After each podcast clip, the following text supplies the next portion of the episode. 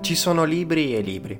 Ci sono volumi che compriamo in libreria e che poi lasciamo sul comodino a prendere la polvere perché presi da mille impegni o perché magari abbiamo trovato quell'opera non particolarmente interessante. Poi ci sono i libri che ci ripromettiamo sempre di andare a leggere.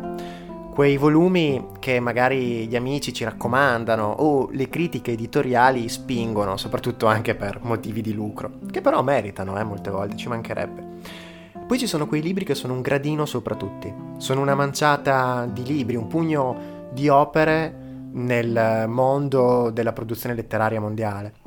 Sono quei libri dei quali non possiamo fare a meno di leggere almeno una volta nel corso della nostra esistenza, perché ci arricchiscono a livello culturale, ci arricchiscono a livello di percezione del mondo, ma soprattutto ci aiutano a riflettere, a ragionare fuori dal coro, a liberarci dai preconcetti e dai pregiudizi.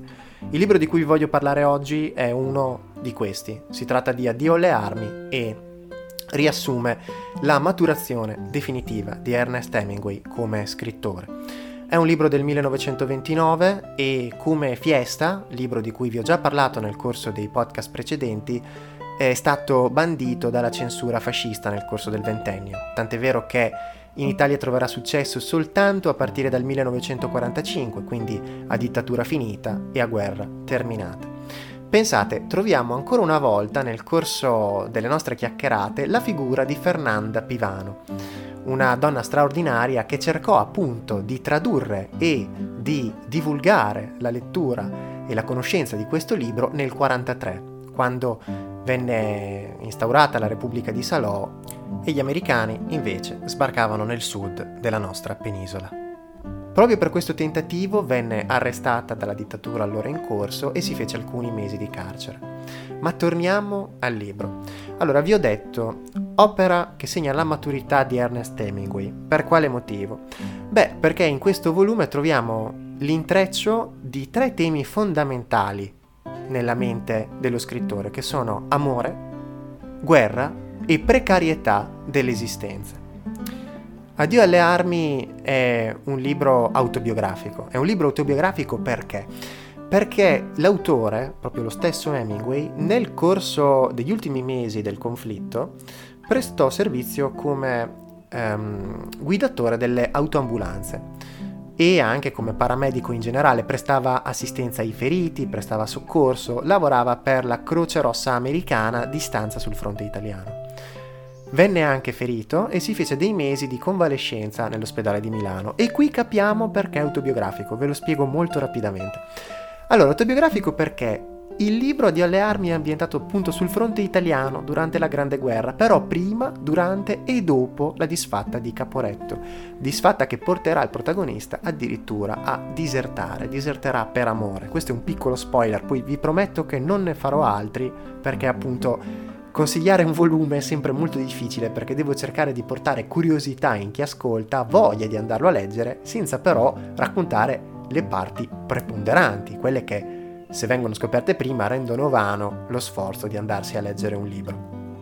In ogni caso, dicevamo appunto, protagonista Frederick Henry, eh, chiaramente autobiografico perché si tratta di un giovane borghese americano che prima dell'entrata in guerra degli Stati Uniti che avviene nel 1917, sceglie di sostenere le potenze alleate contro gli imperi centrali.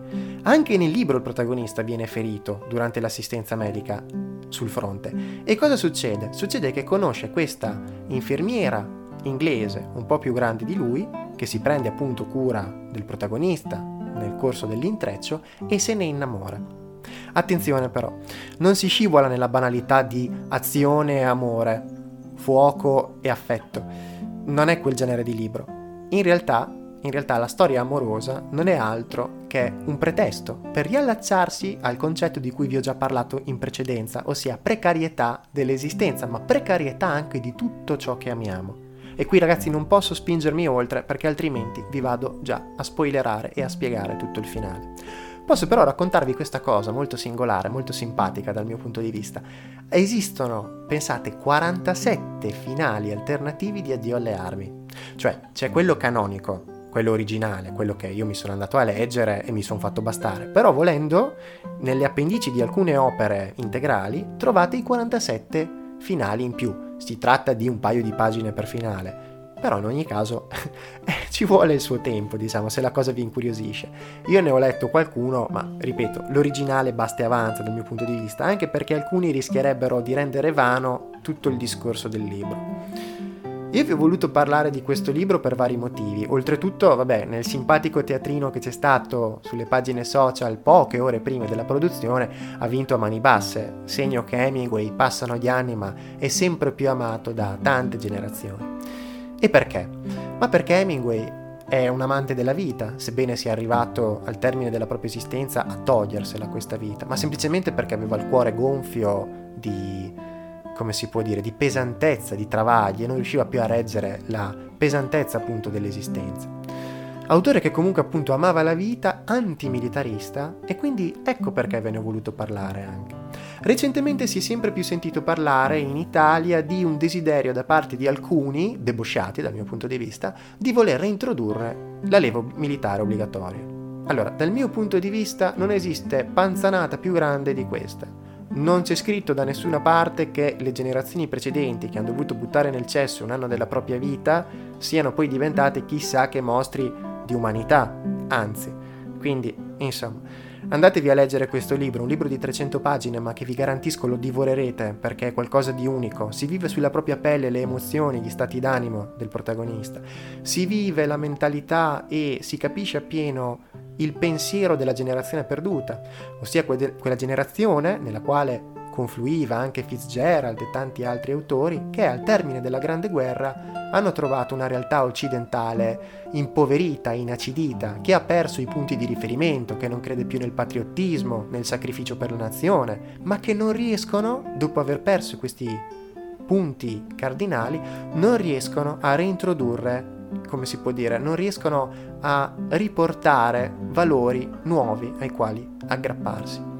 Quindi ragazzi, senza approfondire ulteriormente, con il rischio di andarvi poi, insomma, a svelare troppo su questo volume, io vi saluto, vi ringrazio per essere stati in mia compagnia anche oggi e vi auguro una buona lettura. Noi ci troviamo tra una settimana sempre qui sui canali di Carassario Racconta. Ciao ragazzi e grazie ancora.